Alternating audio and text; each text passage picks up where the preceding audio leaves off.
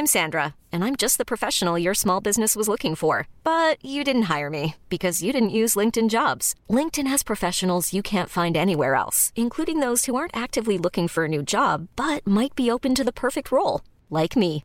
In a given month, over 70% of LinkedIn users don't visit other leading job sites. So if you're not looking on LinkedIn, you'll miss out on great candidates like Sandra. Start hiring professionals like a professional. Post your free job on linkedin.com/achieve slash achieve today. Even on a budget, quality is non-negotiable. That's why Quince is the place to score high-end essentials at 50 to 80% less than similar brands. Get your hands on buttery soft cashmere sweaters from just 60 bucks, Italian leather jackets, and so much more. And the best part about Quince, they exclusively partner with factories committed to safe, ethical, and responsible manufacturing. Elevate your style without the elevated price tag with Quince. Go to quince.com slash upgrade for free shipping and 365-day returns. Since 2013, Bombas has donated over 100 million socks, underwear, and t-shirts to those facing homelessness. If we counted those on air, this ad would last over 1,157 days. But if we counted the time it takes to make a donation possible, it would take just a few clicks. Because every time you make a purchase, Bombas donates an item to someone who needs it. Go to bombas.com slash ACAST and use code ACAST for 20% off your first purchase. That's bombas.com slash ACAST, code ACAST. Join us as we journey into the past. Who were the people? What were they like? How did they begin and how did they end? Let's find out on the Fan of History, episode 15.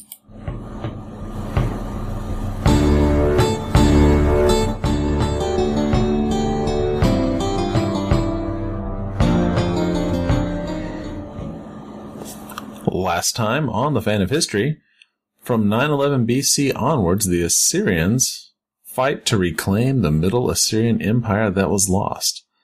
Last time, they invented the cavalry. All right. So, Dan, what is happening next?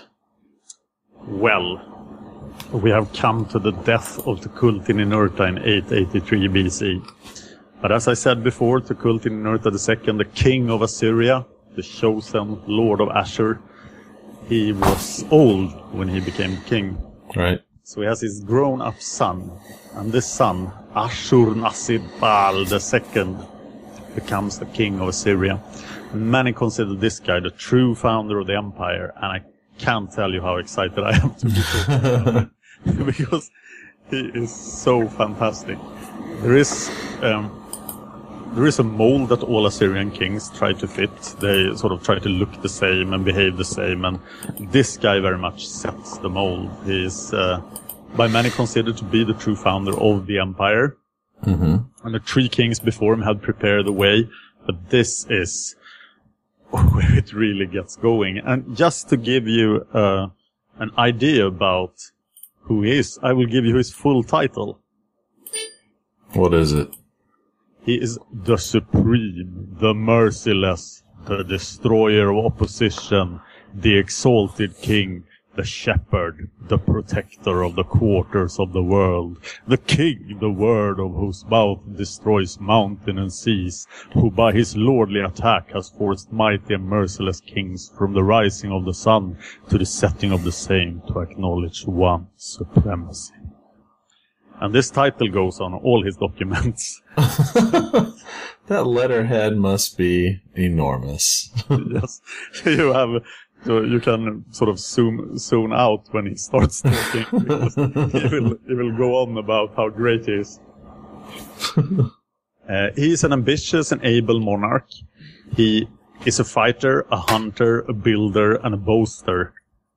And uh, but most of all, he is the number one cruel Assyrian king.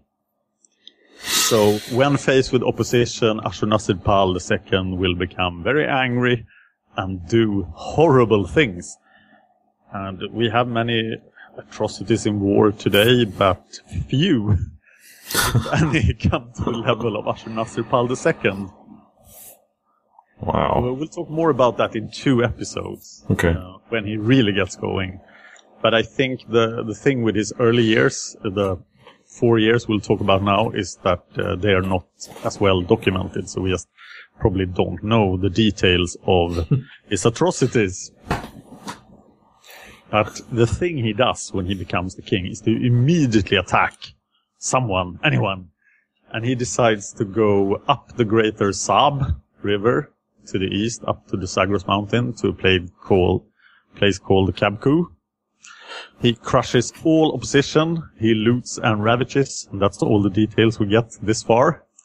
He puts a victory stele on Mount Equi. He builds a city named Al Ashurnasirpal. And this first campaign is uh, has a second part because he turns to the northeast and uh, receives the tribute of the land Kadmuku. Um, he will campaign 14 times in his full reign, uh, and that's quite a lot. But uh, when he's doing the second campaign of 883 BC, he gets word that uh, the Aramean kings by the Khabur River, who is blocking his goal to control the upper Euphrates, because the Assyrians really want to control the land between the upper Euphrates and the upper Tigris River. That's their heartland of the Middle Assyrian Empire, and they still don't have control of all of this. And now these Arameans are making incursions into Assyria, the Uh-oh. area that the Assyrians actually control. And Ashurnasirpal becomes really angry.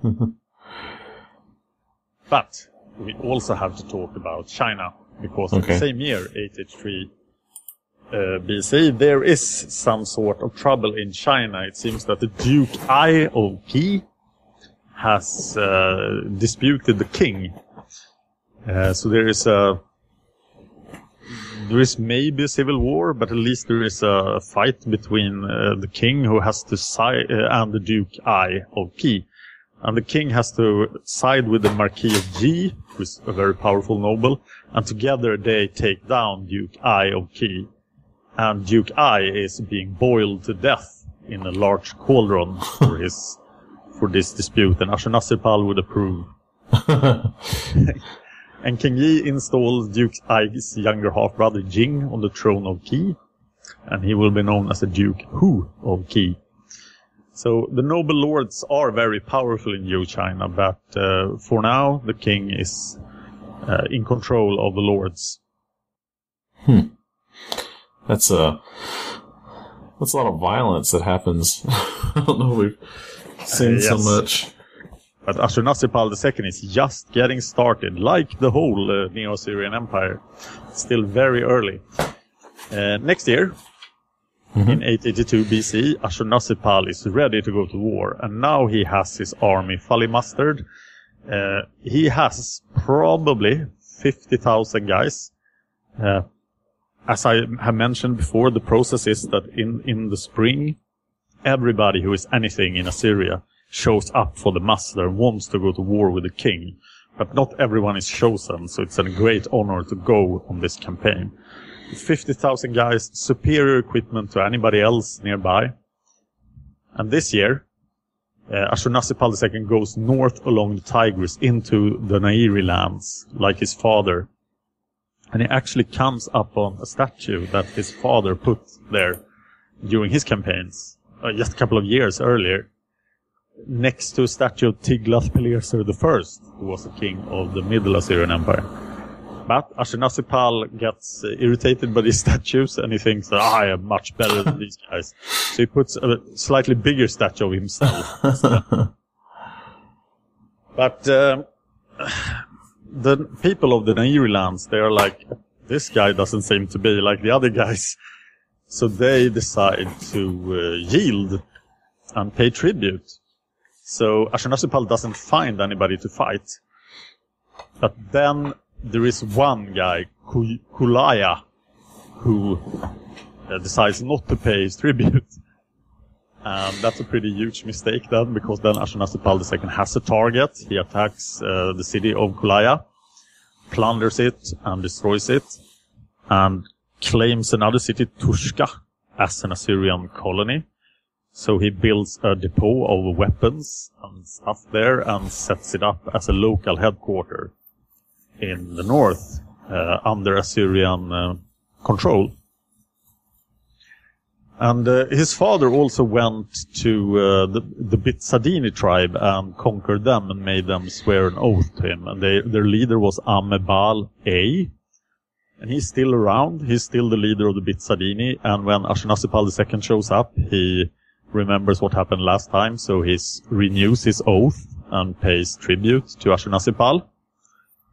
Uh, and uh, we have to remember Amebal. Then. We will show up later again in the story there are there are like these mini kingdoms in the Na'iri lands, so they have these random names, and sometimes the na- names never come back. So it's very hard to know where these kingdoms were.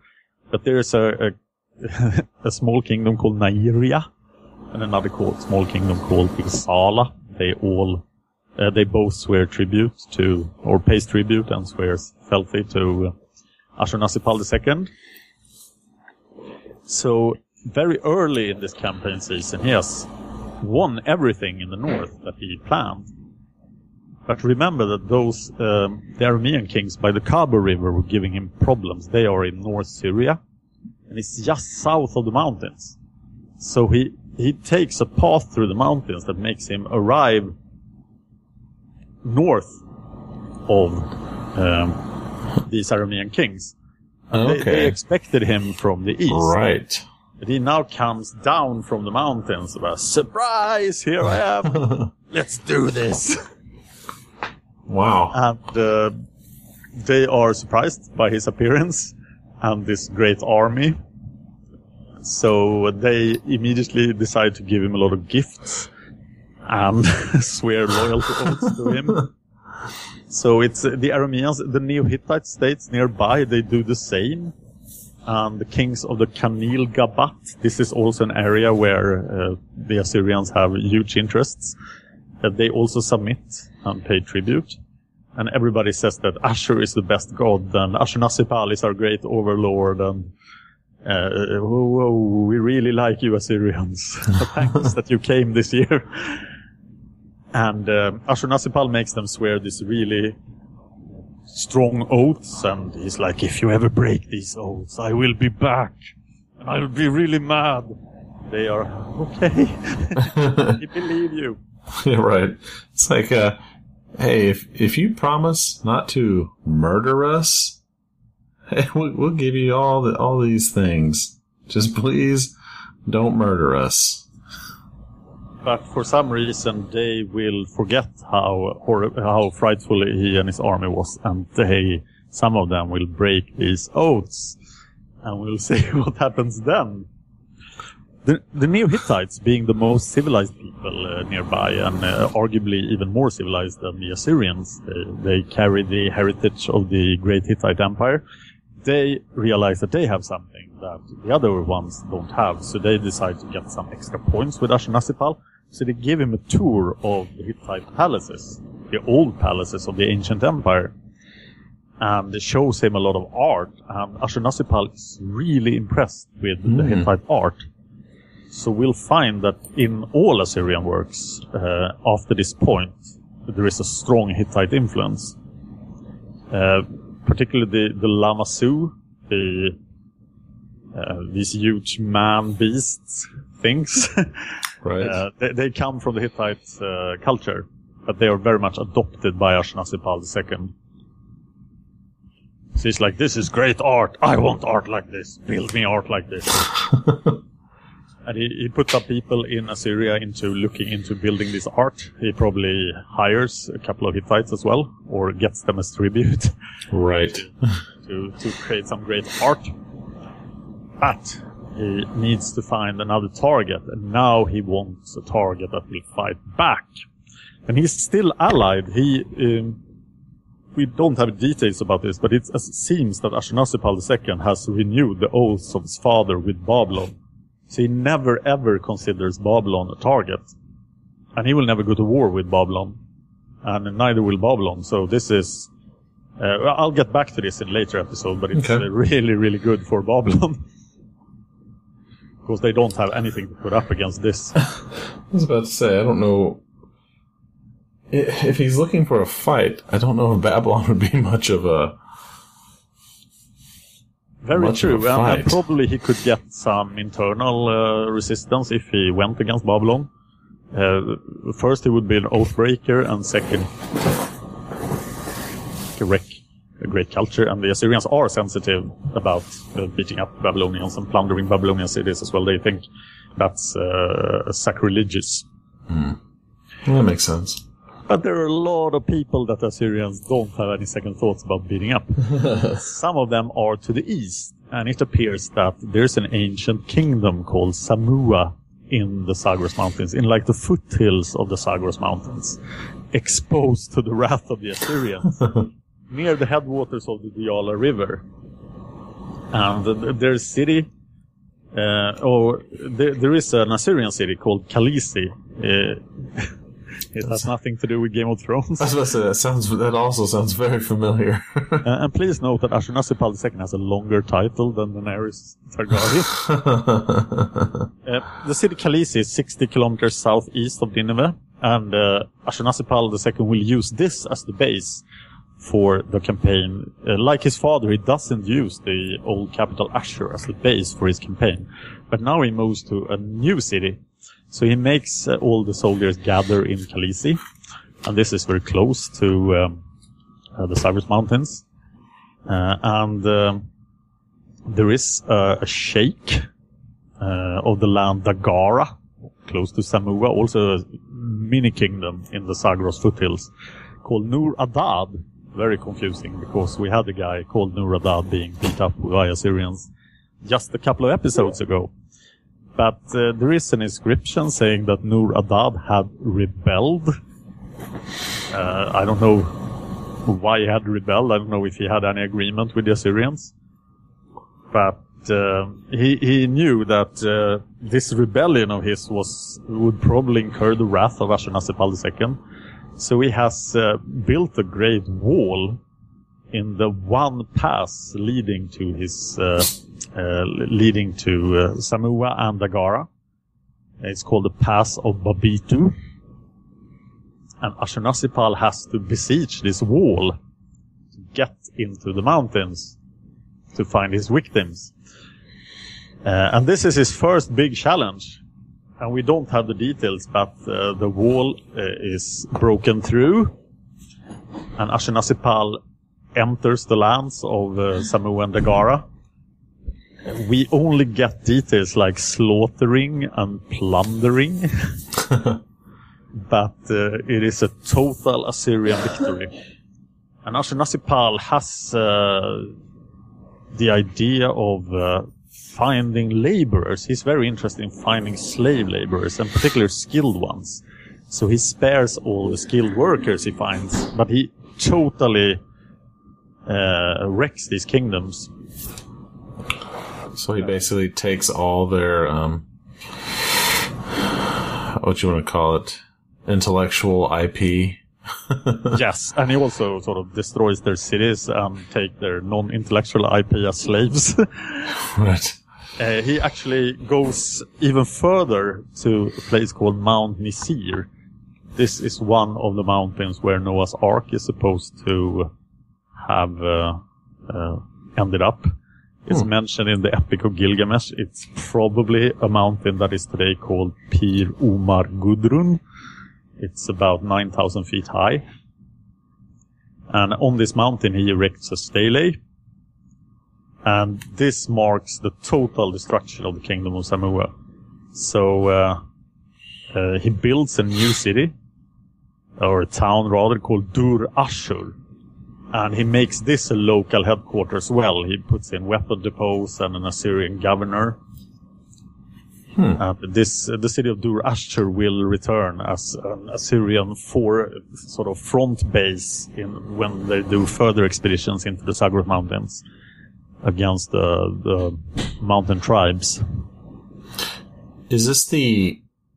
You said he established a governor. Was this a common practice at the time? There is, uh, i- it is possible that Ashurnasirpal starts this uh, by installing governors and sort of creating new provinces. Uh, and he also will maybe at this point, maybe later, make sure that these governors are. Uh, the, the, his idea is that the governors should be eunuchs, so that they don't establish dynasties. So that when, when the governor dies, he has to appoint another eunuch. I gotcha. Uh, so he doesn't. Uh, uh, this practice will eventually be abandoned, and it will lead to great problems for Syria. So Ashurnasirpal II had the great had a good idea there to put eunuchs as governors. Right, because then you, yeah, like you said, you couldn't have a hereditary title at that point. Yes, and this is exactly the problem that uh, the Zhou uh, royal dynasty of China will run into. Uh, because they will not put eunuchs as governors. they have hereditary dynasties all around them. Uh, Right. In 881 BC, King Ji can't catch a break, so there are wars in the south. And the Shu, who are not, uh, they are sometimes in uh, sort of Zhou, the Zhou sphere of control and sometimes not. But they ally with the barbarian tribe called the Dongji. And there is a, a historical note from this time saying that during the reign of King Ji, royal power was not strong and the regional rulers failed to obey the court. And this is exactly the problem that Ashurnasirpal II tries to prevent. Right. Of course, he doesn't know anything about uh, China. Uh, in 880 BC, then, Ashurnasirpal II does the unthinkable. He breaks with 1,000 years of tradition, and this does not happen very often.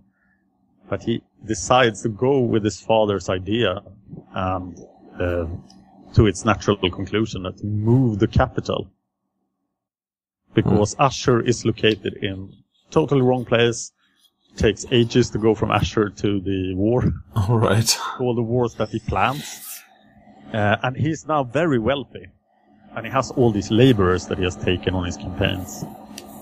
So he decides to build a new capital. And there is a small village called Kalhu. This has been located. It's in modern Nimrud in Iraq. And you will often hear in historical, in sort of modern history that they refer to this place as Nimrud. But uh, it, that's a very modern name. So the name is Kala or Kalhu. Uh, it was a small village established by Shalmaneser First, I think, in like uh, the 14th century BC. But uh, the village has fallen on hard times, and it's just very small. But it's uh, located at a great site, so it's almost nothing. And he builds a great city, perhaps uh, uh, one of the biggest cities in in Mesopotamia and uh, he wants to make this city spectacular, bigger and better than Ashur. Well, it's gonna. He wants to make it his. Look at his wonderful thing he created with all of his spoils. yeah, and we'll, we'll talk a lot more about Ashurnasirpal second in upcoming episode. This was just his early warming up period. uh, I think he's the third greatest of all the Neo-Assyrian kings uh, of the entire empire. And uh, yeah, I, I'm really impressed with what he accomplished. And it often gets um, overshadowed by his enormous cruelty. That's gonna happen. But we have he, he makes 14 campaigns and he doesn't really ever lose a war. So uh, he will. Uh, it's unclear exactly when it happens, but he's very close to and probably does realize the goal of restoring the Middle Assyrian Empire. But when they succeed in restoring the Middle Assyrian Empire, they have sort of forgotten that that was their goal and they just keep going. So- Um, They o- they overshoot. Yes, they will overshoot the Middle Assyrian Empire with uh, uh, with a great. they will overshoot it a lot, and uh, yeah. So often when people talk about the Assyrian Empire, they always always means mean this empire, the third empire, the biggest empire, the Neo-Assyrian Empire. Gotcha. But other things are happening in the Middle East as well. We have the king of Israel, Omri. Mhm. He attacks Moab. Moab is a small country to the southeast of Israel, to the east of what will become Judah. Uh, and this is why we have uh, Omri mentioned on this Mesha stele, Moab stele, a stone erected by a later king of Moab. And this war is successful. Omri forces Moab to become a vassal state of Israel.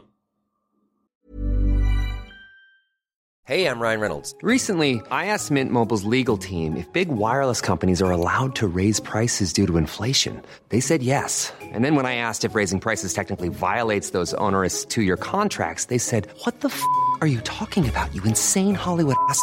F- So to recap, we're cutting the price of Mint Unlimited from $30 a month to just $15 a month. Give it a try at mintmobile.com slash switch. $45 upfront for three months plus taxes and fees. Promo for new customers for limited time. Unlimited more than 40 gigabytes per month. Slows. Full terms at mintmobile.com. Millions of people have lost weight with personalized plans from Noom, like Evan, who can't stand salads and still lost 50 pounds. Salads, generally, for most people, are the easy button, right? For me, that wasn't an option. I never really was a salad guy. That's just not who I am. But Noom worked for me. Get your personalized plan today at Noom.com. Real Noom user compensated to provide their story. In four weeks, the typical Noom user can expect to lose one to two pounds per week. Individual results may vary. Since 2013, Bombas has donated over 100 million socks, underwear, and t shirts to those facing homelessness. If we counted those on air, this ad would last over 1,157 days. But if we counted the time it takes to make a donation possible, it would take just a few clicks. Because every time you make a purchase, Bombas donates an item to someone who needs it. Go to bombas.com slash ACAST and use code ACAST for 20% off your first purchase. That's bombas.com slash ACAST, code ACAST. And uh, he also realizes that the location of the Israel capital, Tirzah, is, isn't very good. So he decides to buy a hill at the perfect location. I don't know who is buying it from, but the price apparently was 60 kilograms of silver. And on this hill he builds the Israel capital of Samaria. Okay. And Samaria will remain the capital of Israel until the fall of the kingdom. So Jerusalem will turn up as the, the capital of Judah, but Samaria is the capital of Israel. And there is archaeological evidence that there is a great amount of building at Samaria at this point. And Samaria is not that far from Tyre and the Phoenicians. And it seems that the Phoenicians are involved in this. They are probably helping out. They are selling a lot of stuff to uh, Omri. And he has an alliance going, especially with Tyre, uh, the Phoenician city. So Omri is now a power player in Canaan. And he uh, has this little growing kingdom going. And he's still far enough from Assyria not to notice Ashurnasirpal II. So things are looking bright for Israel. How long have you been going now? Um, let's see. Let me look at the minutes. Looks like about just at 30. Okay, then I can confuse you with, I can start to mess up Egypt. Because Uh-oh. now, now Egypt will uh, get complicated. Because earlier we had, you know, I mentioned that Shoshenq started the 22nd dynasty. right? And all the 21st, dyn- uh, all the first 21 dynasties have been sequential. There's like dynasty 1, dynasty 2, dynasty 3. Very orderly. But now the 23rd dynasty starts. While Okay. the 22nd dynasty will still be going on for uh, 150 years. Wait, That's what? So uh, the 23rd dynasty starts before the 22nd ends? Yes, and there Huh. will even be a 24th dynasty uh, before the 22nd ends. Wow. Okay. So I'll try to explain this, but uh, it is very confusing to me. so I expect it to be confusing to you and the listeners as well. Um, there is uh, a guy called Harsiese A He's the first pharaoh of the 23rd dynasty. His father was a high priest in Thebes, that is in the south of Egypt, what is Okay. called Upper Egypt, because the Egyptians count, uh, they don't think in north and south terms, they think in terms of the Nile. So Right. the Upper Nile, because the Nile runs south, uh, runs north to the Mediterranean. And his father was a high priest in Thebes called Shoshenq C.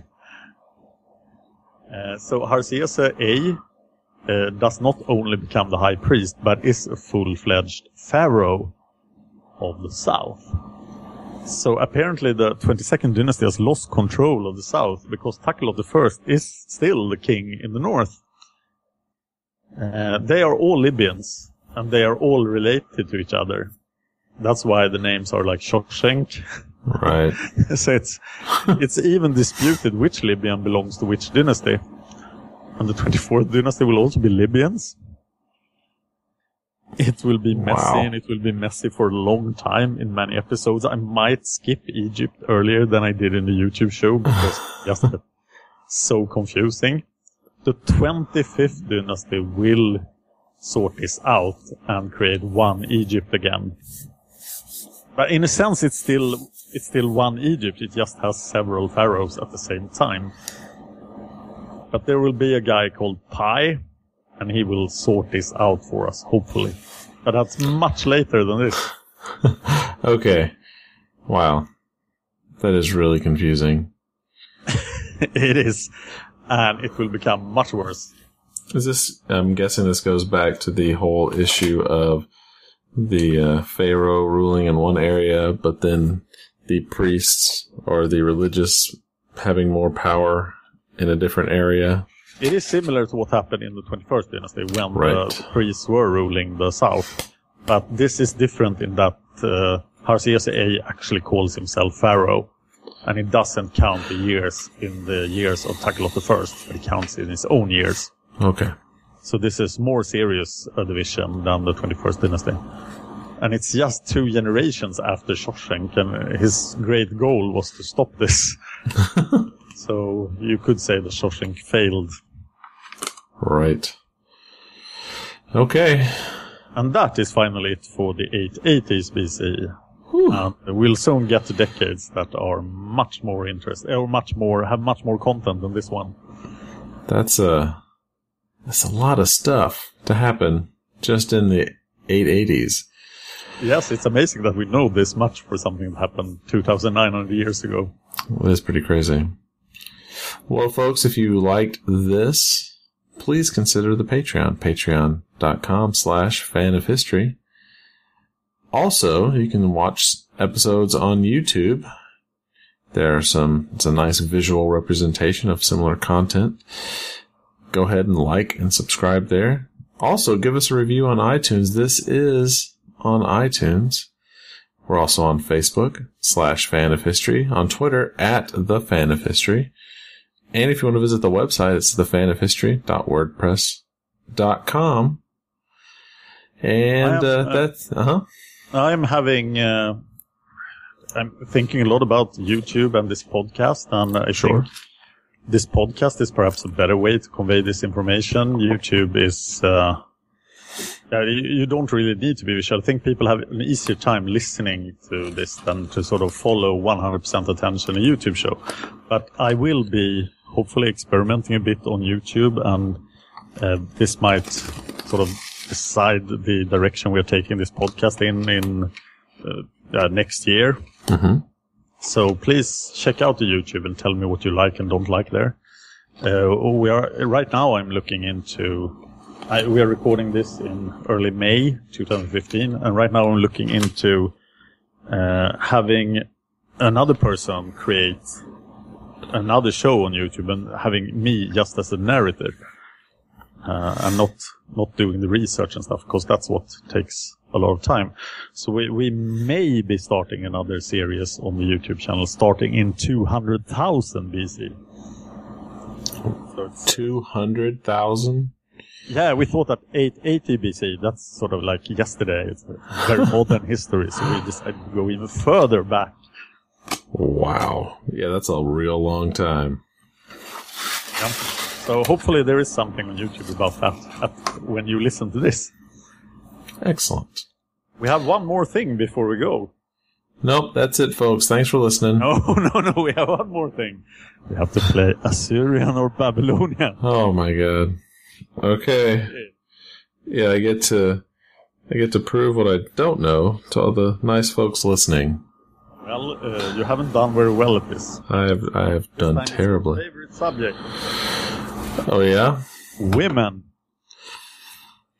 Well, I do have a lot of sisters, so maybe that has prepared me for this episode. Kind of Egyptian. Uh, but we are talking Assyrian or Babylonians. I will give you five names of Five names. famous women. Okay. You will have to tell me if they are Assyrian or Babylonian. Okay. I will do my best. Okay, here's the first one.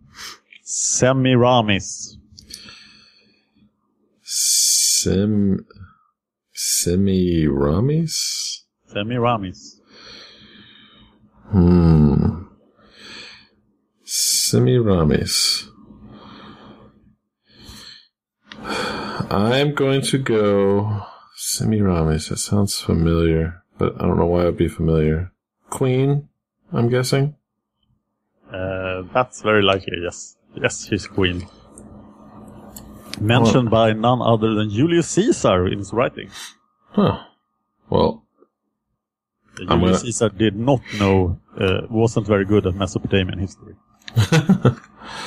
all right. I'm going to say Assyrian. You're correct. Yes. We'll actually talk about Semiramis for a full episode because this is a legendary queen and the Romans and the Greeks got their Mesopotamian history all messed up. But there is an historical person that could be uh, the sort of basis of the legend of Semiramis. Uh, she's, uh, in the legend, she's a super powerful queen that rules the entire world. Wow. Uh, we'll talk about her a lot in uh, around 811 BC. Maybe that's where I heard her before. Uh, you probably did, so you are 1-0 this time. Yes. So let's give you the second girl from ancient history. Let's do it. It's Saditu. Saditu? Saditu. Hmm. That's a unusually short name. Saditu. Is that one word or two? One word. Saditu. Saditu. Hmm. This might be the hardest round so far, actually, because there are no uh, god names in this name. Yeah, I was about to say, There are like, no hints. oh. Saditu. Gosh, I am, I am drawing a complete blank. You have to take a wild guess. Wild guess, Saditu. Duh. Well, I guess I can't dally any longer. I am going to go with Assyrian again. You are correct. Oh, it's the daughter of Sennacherib, um, and it Oh, okay. really gotten my research that far yet, but I think she does some very clever things uh, on the behalf of his, her father. So um, we'll talk about her later. All right. Okay, now you only have to get one more right out of Oh these my three goodness. remaining girls. 33% chance, folks. Yeah, the first one is Libali Sarat. That's two words. Le- Surat? Yeah, you Surat. could say that uh, people who think they know history, they uh, only know history if they know about Libali Sarat. Really? No. Oh, it's like that's the craziest thing I've heard you say so far. Libali Sarat. hmm. S- The Surat Queen. Queen Labali Surat.